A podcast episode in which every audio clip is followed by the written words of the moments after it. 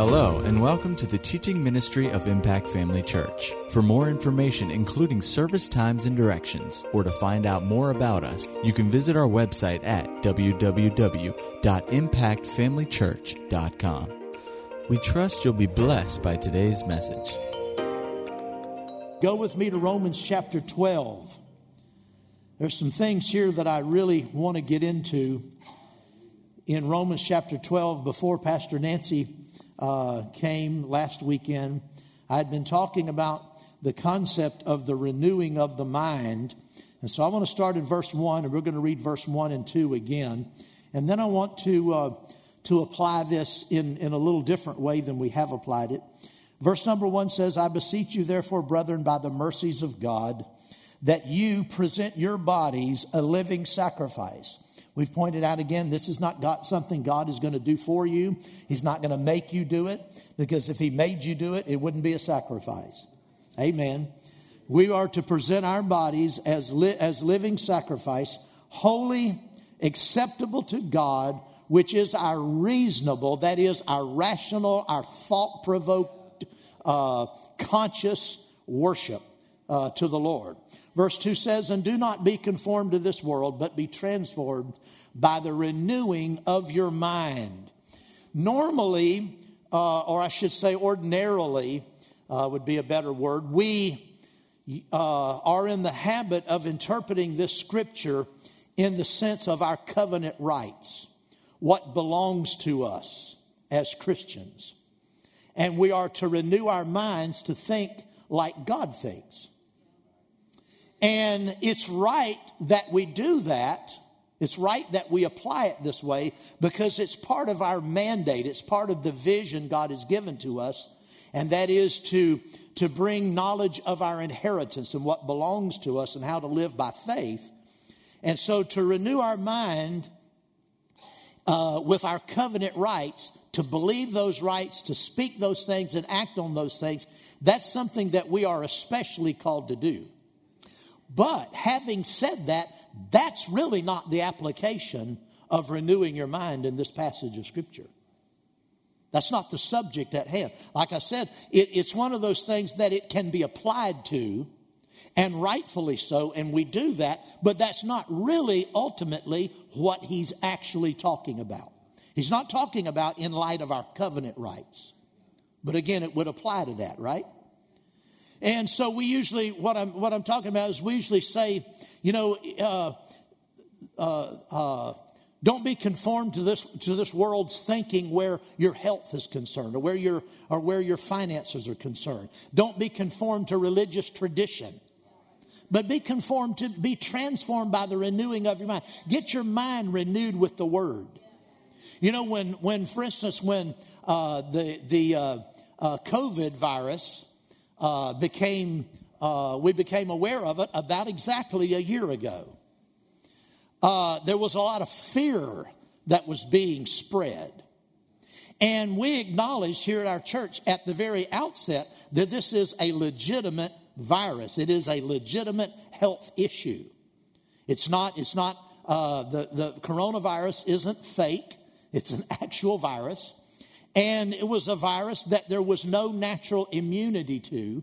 And it spread from one nation and one continent to another, which is the classic definition of a pandemic. And so, in that sense, it was dangerous. But we, at the outset, at the very beginning, said, but we have knowledge of something the world doesn't have. And that is that by his stripes, we were healed. If we were healed, we are healed. He said, I will take all sickness away from you.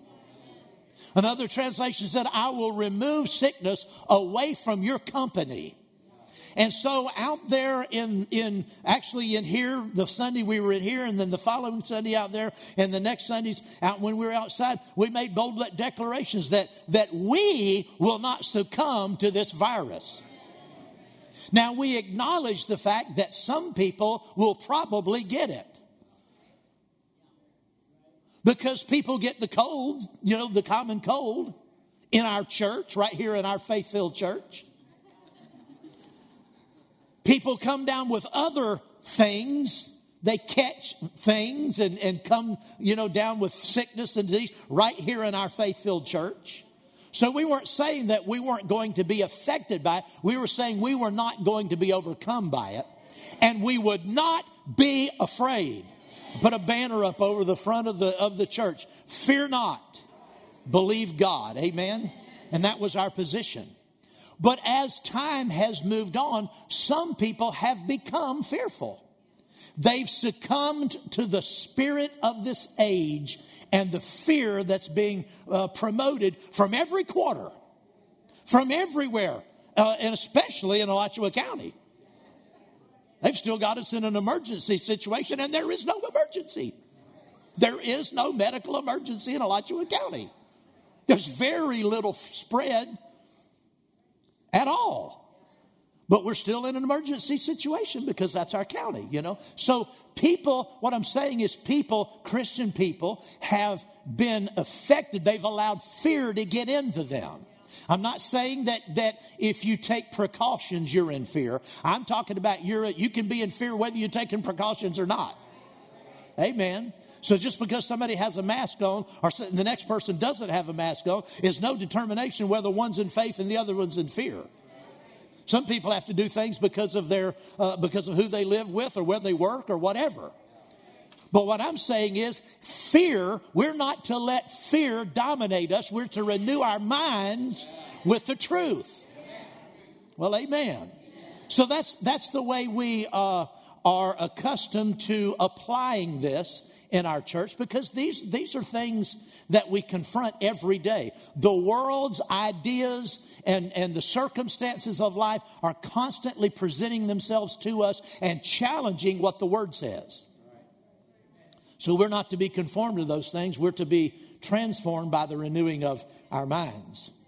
Now, this word conform, we're going to talk about what this actually, principally, I should say, what its fundamental application is. Are you ready? Do not be conformed now, of all, I'm not a, you know, I, I don't speak Greek. I, I, know the Greek alphabet. That's about all I know. Uh, I can't write or read Greek, and so, uh, you know, I, but I can read English and, and barely speak it, but I can read it. And I can read what commentators and Greek scholars say. And this word conformed and the word transformed are very uh, colorful words in, in the sense that in their meaning, there's a lot of inherent meaning, not just applied meaning, but there's a lot of inherent meaning in these particular words that require, excuse me, we require a little bit of, of uh, explanation and going over in order to really get the point of what's being said. A.T. Robertson I have a, a, a series of, of books by him. It's a set, and it's called Word Pictures in the New Testament. Uh, Kenneth Wuest has a set. His set is called Word Word Study. Where I'm looking for. I'm looking for for uh, for Brother Doug. Where's he at? Is it Word? We said is Word Studies in the Greek New Testament. Robertson is Word Pictures. I have both of those sets. Robertson says this. He's a, a very well known and, and highly regarded Greek scholar. He said the verb means do not be conformed to another's pattern to some other pattern. Do not be but it's but not just be conformed, but don't be conformed to a to someone or something else's pattern. He translated it this way, and, and this is important because the Greek doesn't just say, do not be conformed. The Greek actually says, stop being conformed. So this was something that the Romans, the Christians there in Rome, were obviously guilty of. They were being conformed to this world. And he said, don't do that anymore. Halt that. Stop that. Change your direction. And so Robertson translates this stop being fashioned after the world. Stop being fashioned after the world. Now, we'll hear this word fashion a few more times. And when we're talking about fashion, we're not talking about uh, styles of clothing, that sense of fashion. But it can apply to that. I said it can apply to that. But it's really talking about the manner or the way of this world, fashion in that sense. Kenneth Wuest translates this, this part of this verse, this first part of this verse, and he's this way he says, Stop assuming an outward expression, that means in your, in your uh, the way you look and act, and act and talk and so forth. Stop assuming an, act, an outward expression that does not come from within and is not representative of who you are in your inner being, but is patterned after this age. Well, let that soak in for a minute. Let's, let's read that again. Stop assuming an outward expression that does not come from within you and is not representative of what you are in your inner being, but is patterned after this age. He goes on in his commentary to say, Stop masquerading. What, what do you do when you go to a masquerade party? You put on a costume that hides who you really are, and you do that to put on an image of someone you are not. Evidently, that's what the Romans were doing. And it's what a lot of Christians are doing today. Amen. He said, Stop masquerading in the trappings of this world. He used a different word than trappings, but it's a weird word, word, so I won't use it. Stop masquerading in the trappings of this world. Its mannerisms, speech expressions, styles, habits, thoughts, views, and philosophies. Do you think that might have an application today? That's what he's really talking about. He's telling the Christians, born again people, by the way, born again, spirit filled, tongue talking, Holy Ghost filled believers to stop masquerading in the trappings of this world. Its mannerisms, speech expressions, styles, habits, thoughts, views, and philosophies. Over in 1 Corinthians chapter 7, you don't have to turn there, but it says the fashion of this world is passing away. Don't pattern your life after the world and what it thinks and what it looks like and how it behaves because everything about this world is passing away. Now, when it says the world, there's, there's, a, there's two prominent Greek words in the, in the uh, New Testament for world. One is cosmos, and the cosmos refers to the, the uh, manner of life, not manner of life, that's, that's the wrong way to say it. Cosmos has to do with the, with uh, mankind, civilization, that sort of thing. The other word is aion. And, the, and it's translated, aion is translated world more often than it's translated age, but age is a far better translation. It's the preferred translation. He's really saying, he's not saying don't be, don't be patterned after the world so much, but, but though it's true, but don't be patterned after this age. Because this age is, is powerfully influenced by darkness, spirit of this age. The Amplified Bible in the first part of, of uh, Romans 12 2 here says, Do not be conformed to this world, this age, fashioned after, now listen, and adapted to its external, superficial customs. Do not be fashioned after and adapted to the external, superficial customs of this age. One, let me read what a couple of Greek uh, scholars said about this in, in commentary, elaborating on it. And I think this is, can, can be helpful.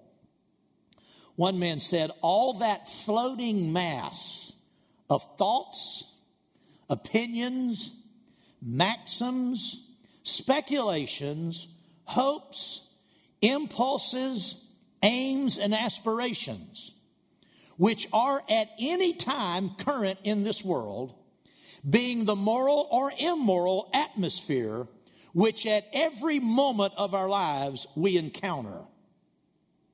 All this is included in the idea of the aion, this age. Another writer said this, describing the aion. He said, The subtle, informing spirit of the cosmos or world of men who are living alienated and apart from God. I want to read that again. The subtle, informing spirit of the cosmos or world of men who are living alienated and apart from God. This world is lost. This world, men living today on this planet primarily are lost. And the men who are driving the age, the influence that's, that's among men and the people driving that, it's, it's, it's not of God. It's anti God and anti Christ and anti Bible. And we have to be on guard against that because it's more subtle than you think it is. And it's more evident in the church than you think it is. It is. I mentioned this a few weeks ago because I started to get in this, and then I, uh, the Lord had me go uh, and spend more time laying the foundation on, on uh, renewing the mind. But I said this the Germans have a great word for this. I love this word. I, I read this word years ago thinking of it. See, I, I came up in the, in, the, uh, in, the, in the 1960s. And this, the 1960s, you could say, was an aion culturally. A lot of change took place in the nation. And so I, I read about the 60s zeitgeist. That's the German word, the zeitgeist. And I just thought it was a cool word. And, and this Greek scholar actually pointed it out here. He said the Germans have a word for it, and it's the zeitgeist. And according to the, the Merriam Webster dictionary, this is, this is so accurate to what I'm talking about. The zeitgeist, or the spirit of this age, that's, that's another way of saying, that's another way of translating the zeitgeist. So the, the, the 1960s zeitgeist, the spirit of the age. The general intellectual, moral, and cultural climate of an era. The general intellectual, moral, and cultural climate of an era. He said, Don't be conformed to this world's, to this, to this world's era, this world's age the spirit of this age. The Phillips translation here in this part of this of Romans says, Don't let the world around you squeeze you into its mold. But the spirit of this age has crept into the modern church. And we are to renounce it in all its forms, giving it no quarter whatsoever in our lives because it will ruin your walk with God. It will ruin your, it will nullify your testimony. I'm going to skip ahead just a minute since I said that. Let me just skip down my notes a little bit and read this. One writer said this. He said, The modernism of your mannerism nullifies the fundamentalism of your doctrine. The modernism of your mannerism nullifies the fundamentalism of your doctrine. Well, that's true. Let me go back up. I'll get back to that. Do stop being conformed to the way this world thinks and behaves. But see, we're better at identifying not conforming to the world's behavior than we are not conforming to the world's thoughts. So you can say, well, you know, I used to, I used to, to be a big partier. I used to drink, used to use drugs, used to be promiscuous, promiscuous, promiscuous. I don't do any of that anymore, so I have changed. Yeah, but what do you think like? Behavior is one thing, and that's important, but how do you think? And what are you trying to identify with? What are you wanting your co how are you wanting your coworkers to see you? Are you really wanting them to see Christ? Are you wanting them to see that you're cool with their behavior and that you're not judgmental, judgmental and that you're okay with everything and you're cool with everything? What, what are you trying to present? Well, praise the Lord. Good questions. The next part of this verse says, after it says, stop being conformed, instead be transformed. Be transformed. Wuest says this. He says, but change your outward expression to one that comes from within and is representative of your inner being, your true inner being. Be transformed. The word transformed is, is very interesting. It comes from two words. The word is metamorpho. And it comes from meta, which means an exchange, and morpho applies to a person's outward form. It applies to a person's outward form. So a transformation is a, an exchange of someone's outward form. And that's why we said change your outward expression to one that comes from within and is representative of your inner man. It's where we get the word metamorphosis. All of us remember when we were in school, we heard, we read about and studied about how, you know, the, the ugly caterpillar becomes the beautiful butterfly. Well, that beautiful butterfly was inside that caterpillar all the time. Everything that you see in that beautiful, colorful, not icky creature that you want to land on your hand, and they're just so beautiful. And you might even, if you're real sadistic, you might want to catch them and, and put them in a book someplace and squash them, you know. But you're not grossed out by them. But those caterpillars are icky. You really don't want to touch one. If you're out in the yard and one drops on you, you're just like, ugh, ugh. Yeah, right? You're definitely not going to squash it and put it in the book. Isn't that right? All that yellow gook comes out, you know. Uh. I ate some food in Africa one time that reminded me of that. I still, I still think about that. But the point is, in that, in that caterpillar is the, is the essence of that butterfly. That butterfly is locked up in that caterpillar. And it has to go through a metamorphosis so that the outward form changes to, to display what God put in it. Well, he's telling us stop being conformed Stop allowing your outward expression, your outward thoughts, behaviors, philosophies, philosophies, ways of thinking.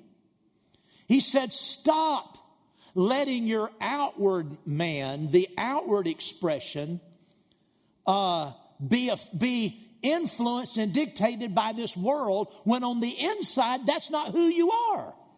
Instead, be metamorpho. Let the inside come out to the, the in, yeah, the inside make a, a, a, a display on the outside. Amen. It's the word that was twice translated in the Gospels when Jesus was transfigured. Remember that? When he went up on the mount, took uh, Peter and John with him, and they were up there, you know, and and uh, Peter, James, Peter, James, and John, and it says that suddenly his countenance changed, And, and he was white and glistening like the sun shining. We see, ordinarily, Jesus was, now we know that Jesus was God in the flesh. He wasn't just a form of God, he was the creator. And of course, is still, but he was, they had on their hands in the form of a, a natural man, they had the very creator of the universe in all of his glory. It was in there. But he laid aside his prerogatives and his abilities and so forth, willingly laid those things down so as to not take advantage of them, but they were in him. They were in him all along. He was the God of this world. And, and they only saw him as a natural man. Now, he was a, a supernatural man in the sense he was a miracle worker. And he had wisdom and, and insight, but he didn't, he didn't do any of those things as God. He did those things by the Holy Spirit anointing him. But they were accustomed to seeing the outward form. But on that day, a metamorphosis took place. And suddenly, what was in him all the time, every day they walked with him, they'd never seen this before. Suddenly, divinity shined out of him, shone on his face even affected his garments. His garments began to glow white. What was that? Who he really was on the inside was being shown on the outside. It was being demonstrated. It came out and, and, and, and took possession of the outer man. That's the same word. And Paul said, Stop being conformed and fashioned after this world's way of thinking. And instead, let this, let this metamorphosis, let this metamorpho, this be, be metamorpho, be transformed, transfigured, so that who you are on the inside takes over the outside. Who are you trying to identify with? Are you trying to identify with the Christ on the inside? Or are you trying to identify with your neighbors? Your coworkers? Your unsaved friends? Who are you identifying with? Amen. Go to go with me to Second Corinthians chapter 3. 2 Corinthians 3. Look at verse number 18. But we all, let everybody get there. 2 Corinthians 3:18. But we all with unveiled face beholding as in a mirror the glory of the Lord. Now that mirror is the word. Remember what he said in James that those who who forget what they hear. They're like a man who looks at himself in a mirror and then goes his way and forgets what he looks like. He said, instead, look steadfastly into the perfect law of liberty. That's what this is. Look into the perfect law of liberty and stay focused on that. He said, then you will begin to reflect that. And that's what this is talking about. But we all, with unveiled face, beholding as in a mirror the glory of the Lord. It's sort of like it's a reflection. You know, the moon doesn't have any light, doesn't have any inherent light. It's, it's not, it doesn't glow from within. It's a reflection of the sun that on the on the dark side of the planet, right? The other side of the world. The sun is out the shining over there. Now, right now, it's night, you know, on the other half of this, of this planet. But tonight, when I don't know if there's a moon out tonight or not, I don't think there is, but if there's a moon out, it's a reflection. Well, we, we are to reflect God's glory, but it's not just external, it comes from within. That's where His glory is. It's on the inside of us. Jesus said, The glory that I have, I give to them. Praise the Lord. Now we have this, we have this treasure in earthen vessels. We know that. And we're reminded of that all too often. but it's there nonetheless. But we all, with unveiled face, beholding as in a mirror the glory of the Lord, are being transformed. Same word. We're being transformed into the same image from glory to glory. I was reading one, one uh, author yesterday, and, and he admitted, he said, I, I, uh, uh, I one day realized that I was reading this verse wrong. He said, You know, when my life is all of, you know, I used to think this way when, when my life was a mess, even as a Christian, I had everything all messed up, things weren't going right. I'd quote the scripture and said, Well, I'm being changed from glory to glory. He said, But then one day I realized this doesn't say being translated from a mess into glory. it's being translated from glory into glory. Hallelujah. Now, notice we are being transformed into the same image of the glory of the Lord from glory to glory, just as by the Spirit of the Lord. It's the Spirit of the Lord, it is the Spirit of God who will affect this transformation in our life, but He will not do it without our involvement in the Word we renew our mind with the Word of God, and that gives the Holy Spirit something to work with in transforming us. That's why Paul said, Be transformed by the renewing of your mind. If you meditate in the Word, spend your time in the Word, start, start thinking like God thinks instead of like this world thinks. If, if, if we're being conformed to this world, its thoughts and so forth, and its philosophies and its ideas. If we're letting those things creep into our life, then the Holy Spirit is hindered in our transformation because we're not giving him the right things to work. He's not going to confirm the world's philosophies in our life. Amen. He, he's only, the Holy Spirit's only going to act on what, on, on, on the word that we apply. So we have, we have the, we have the word of God right here, but if we ignore a, a portion of the word or certain truths from the Bible just because we just are either ignorant or we just don't like we just don't like what it says and don't want to be conformed to that. The Holy Spirit is stopped right there. I mean, he is absolutely stopped.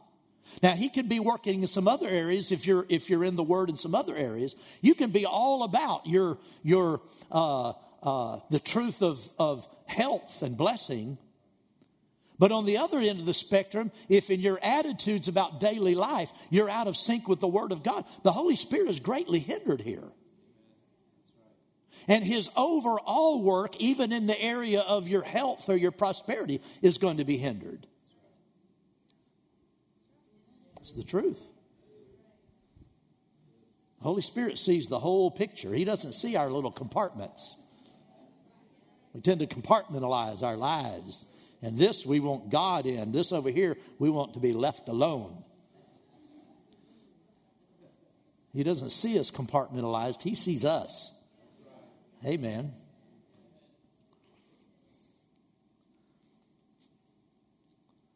The spirit of this age, like I said, has crept into the modern church. Instead of being transformed, too many Christians masquerade in the thoughts, opinions, beliefs, ideologies, ethics, worldview, social movements, or advocacy of this age. We want to defend people even though they're ungodly, want to defend their rights to be their way. That's not our job. I said, that's not our job.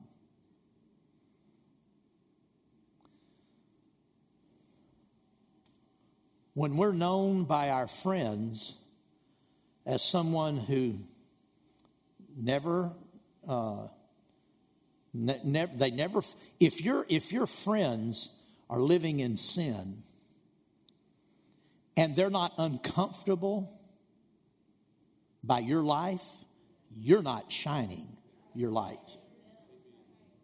We are not to win this world by buddying up with this world. In fact, you're sinning against your friends in the worst possible way. Well, that's the truth. Christians, many Christians masquerade in the thoughts, opinions, beliefs, ideologies, ethics, worldview, social movements, and advocacy of this age, which becomes an opaque covering through which the Holy Spirit cannot radiate the glory of the Lord who lives in their hearts. When we take another view, when we take on another uh, uh, persona, when we're outside these doors, when we're around unsaved people, our coworkers, or we have friends, and we just want to be accepted by them. When I got, and I've told you this details of this story, when I got back into fellowship with the Lord, just before then, you know, I had I had all of my teenage years, I had rebelled against God. But I had been raised in church and I knew core Bible doctrines. Now, I, I, didn't know anything about the word of faith, and, and I knew, and some of the things that, that I knew about the Bible, I later learned weren't completely accurate, but there was truth there. There's a lot of truth. When I was living uh, in rebellion against God, I was trying to flush all of that out of my life as I was just living like a heathen. When I, but I was so lonely and so burned out on life, even though I was only 20 years old. When I cried out to the Lord, He came into my life with such force and such, I mean, it was overwhelming. And suddenly, the, the, the Bible that I knew, the, in other words, the, the, the uh, doctrine that I had been established in as a child, it was like it all came to the surface all of a sudden. It was just, it just and I, I, got my Bible. I mean, it didn't, it didn't happen without me getting into the Bible. The first thing I did is I, I actually, that's how I got back into fellowship Lord. The Lord tricked me. I was actually reading my Bible looking for loopholes. I was, I picked up the Bible because I knew my way around the Bible, and all of my unsaved friends in the world were saying, well, the Bible is full of inconsistencies and, and everybody has their own interpretation and blah, blah, blah. And so I was going to pick up the Bible and prove, I was going to go through it and, and to myself point out all the inconsistencies. So that's what I was looking. I was looking for loopholes in the Bible. And, and, and the Bible got me. And it just reached up and snatched me. And I, and I, and I found myself, you know, calling out to God and, and he so gloriously came into my life. And then the scriptures that I had been uh, reared in just came to the surface. And I had such an insatiable passion for the Bible. Now, before this happened, uh, this was in 1972. Before this happened, 70, 71, 72, when I was working for uh, the telephone company, I worked inside a lot in the big, you know, uh, downtown buildings and the other outbuildings, you know, the telephone offices where all the switchgear is. And I had a reputation as being a really, a real weirdo. You know, because I was a hippie, and there weren't many of us that worked for the phone company in those days, you know, that looked like me. And I was, you know, uh, uh, you know, I was rebellious. I was uh, anti uh, uh, establishment. You know, I was just against anything that was anybody was interested in it over over 30. I was just against everything, you know. And so I had a really terrible reputation. And, and people talked about me behind my back because I knew because I caught them. And uh, I won't go into all that. But anyway, when I got back into fellowship with the Lord, I started bringing my Bible with me and I had it with me all the time, and I would I would lay it beside me while I was working on circuits, and I, and, and when I and I just go back and look at it and and, and read a passage of scripture and go back, and I, I carried it with me to lunch because I ate usually inside when I was working in the in the uh, uh, switch centers, you know, switch gear centers, and had a little break room, you know, and all the guys around eat lunch. I'd have my Bible there. I'd eat my lunch real quick, and then I would sit there and read my Bible. And I mean, you can imagine that got people's attention. But I mean, I, I just consumed the word all the time. I discovered something that I wasn't expecting, and that was I started being transformed in my thinking about everything. And I didn't like it. In the sense that I still wanted to hang out with my old friends. I loved those guys. They were re- I had some really close friends that we, you know, we we were uh, open and transparent with one another. We we talked and we had we had you know a great relationship, and I just so enjoyed spending time. And I just found myself out of like a duck out of water. I still tried to go over to their houses or to their apartments and, and, and do things. And I just, I felt like I was in, like I was in a, a, a zombie zone or something. Like everybody, are these people are crazy. I could not fellowship with them. Now, that doesn't mean that I wasn't polite to them. It doesn't mean that I was judgmental and condemning of them. I just had nothing in common with them at all. Nothing. And to my utter disappointment, I had everything in common with those square balls at church. I started going back to church, and, and here I'm, you know, I got long hair and bell bottom jeans and, you know, a headband and feathers and all kinds of stuff, you know, flip flops. And I'm walking in there all in suits and ties. And I, I thought, this is the corniest place to be. And I loved it. To my, I couldn't understand it. I just loved being around them. What was happening? I was being transformed my thinking was being transformed because I was feeding myself the Word of God every day, all day during the day. And, and the Holy Spirit was taking that and when He was transforming my conduct and the way I thought. I didn't, I didn't start out to debunk, debunk all of the philosophies that, that I had established my, my life on up until that point didn't start out to, it just happened. It just happened.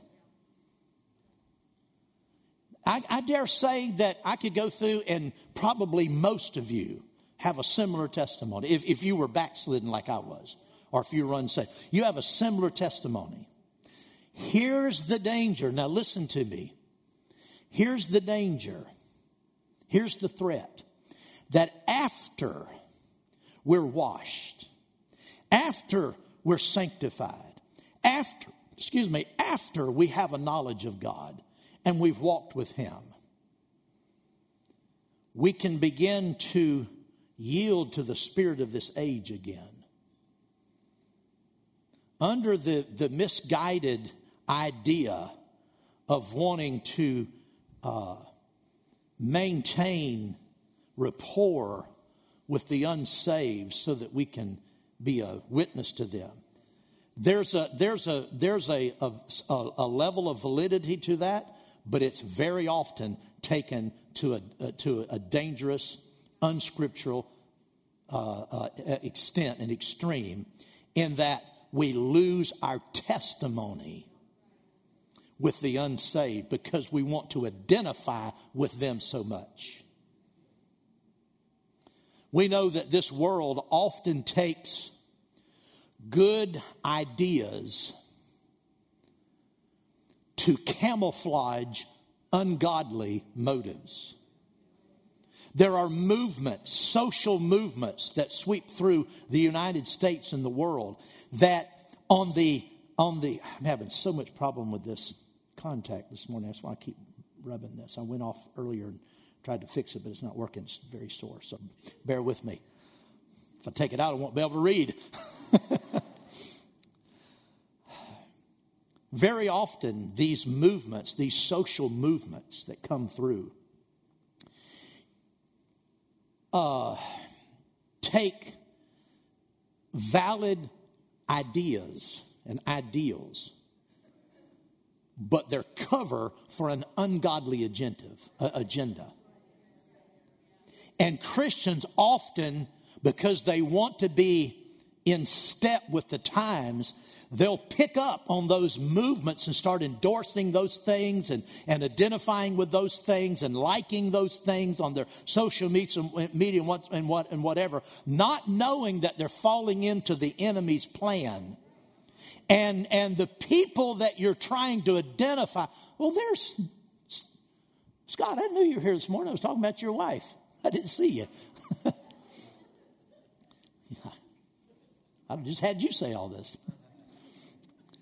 Uh, they identify with this world, but the world, the world's not impressed.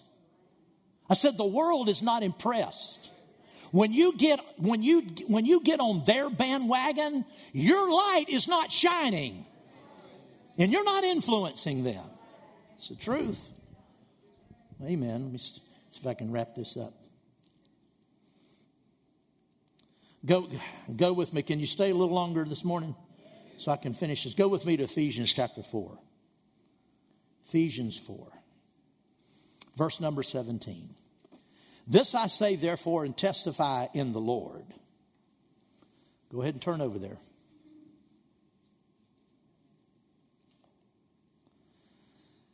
This I say, therefore, and testify in the Lord. Paul said, I'm not just making this up, guys that you should no longer walk as the rest of the Gentiles walk in the futility of their mind. Notice it's their minds that have a problem. Now, and that goes back to what I said earlier. A lot of people say, well, I used to be a drinker and I used to be a carouser and I used to be all of these things. I don't do that anymore, so this doesn't apply. But, well, this is talking about conduct, but it's also talking about thought life. How you think no longer, you can say, listen, no longer think like the rest of the Gentiles think in the futility of their minds, having their understanding darkened, being alienated from the life of God because of the ignorance that is in them, because of the blindness of their hearts, who being past feeling have given themselves over to lewdness, to work all uncleanness with greediness. See, he said, they are alienated from the life of God, but you're not. They have, they're ignorant. They have ignorance in them. You don't. They're blind. Their hearts are blinded. Yours aren't. So why do you want to be like them? He said, You have not so learned Christ, verse 20, if indeed you have heard him and have been taught by him, as the truth is in Jesus, that you put off Put off concerning your former conduct the old man which grows corrupt according to the deceitful lust, and be renewed in the spirit of your mind, and that you put on. That's bringing what's really on. Instead of, he said, get off, shed the outside that's not representative of who you are. Get rid of that, that conformity. Instead, be transformed. Put on the outside what's on the inside. That you put on the new man which is created according to God in true righteousness and holiness. Praise the Lord. Go with me to, well, let's go on over to chapter 5, verse 8. For you were once darkness. Do you remember that? You were once darkness. But now you are light in the Lord. Walk, and I could say, think like children of light. For the fruit of the Spirit is in all goodness, righteousness, and truth, finding out what is acceptable to the Lord. And have no fellowship with the unfruitful works of darkness, but rather expose them. For it is shameful even to speak of those things which are done by them in secret. But all things that are exposed are made manifest by the light for whatever makes manifest is light. You know, our light is intended to expose sin. Now, that's that, I'm not saying that we go out and, and condemn people. But when we're letting our light shine, that light will condemn people.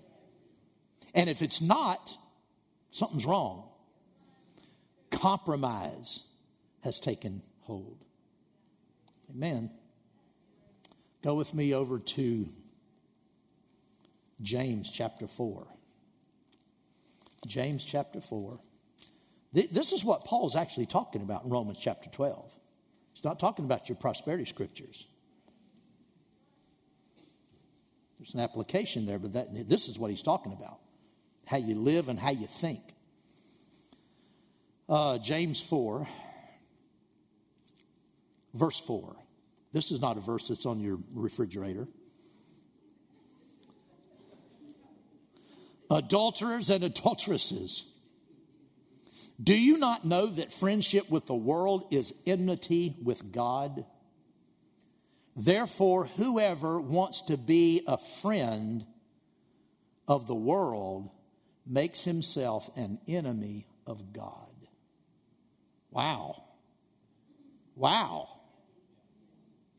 Wow. or do you think that the scripture says in vain, the spirit who dwells in us yearns jealously? See if I could.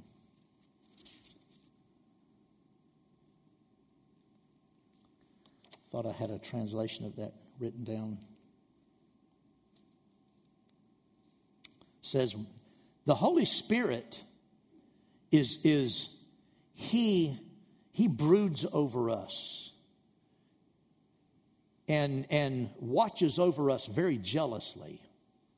He's not willing to share you with anybody.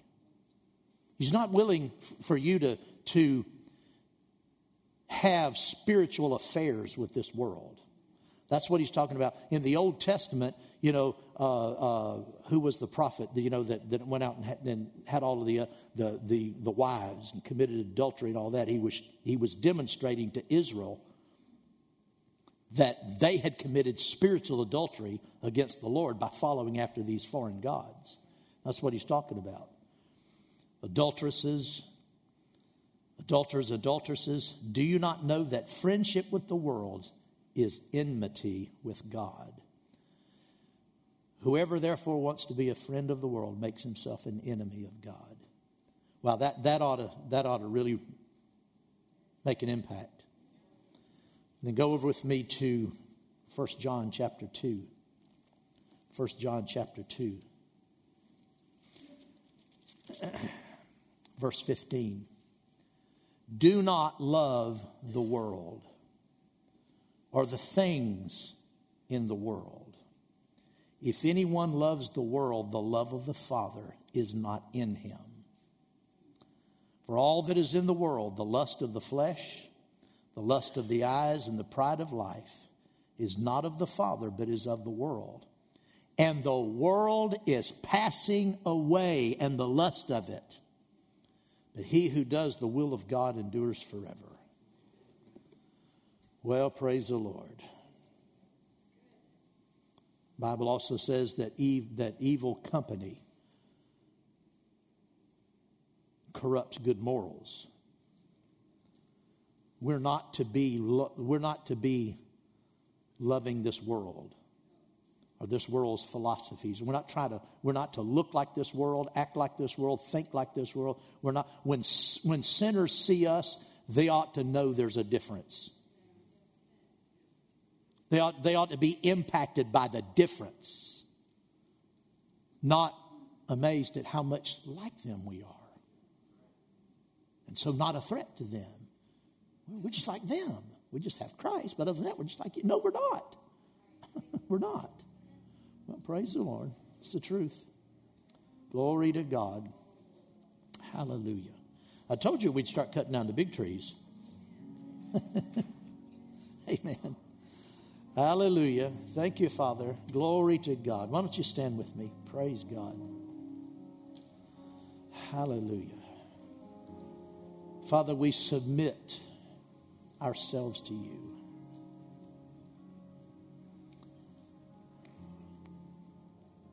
Father, we, we make a commitment to renew our minds with the Word of God so that the Holy Spirit can work this wonderful work of transformation in our lives. So that what's on the inside, Father, comes to the outside, and, and the outside is what's on the inside.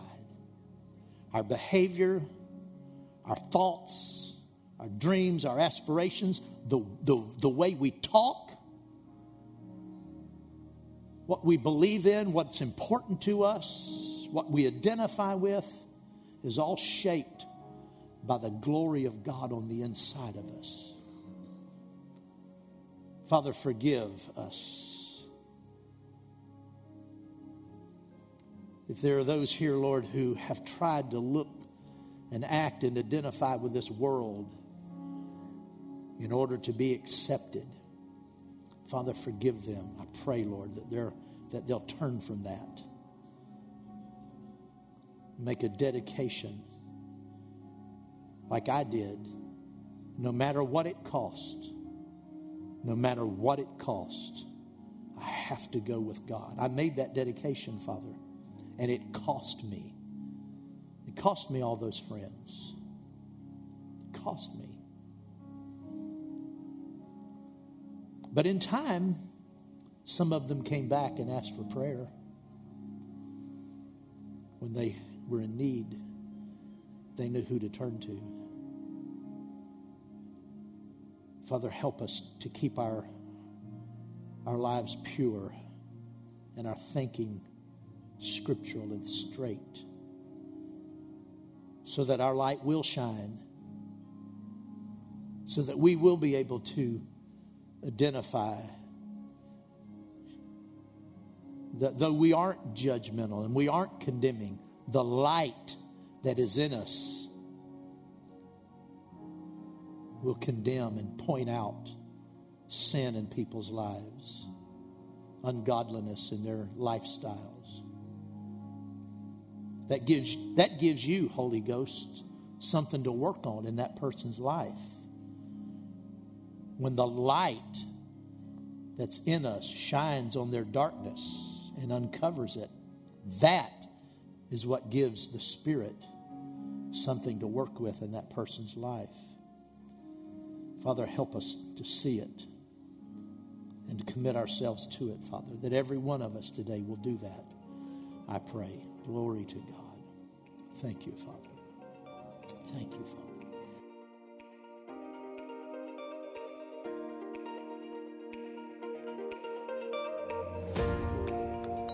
At Impact Family Church, it is our desire to see you blessed through the power of the Word of God. We have been helping people to change their world for over 25 years through our dynamic ministries and teaching.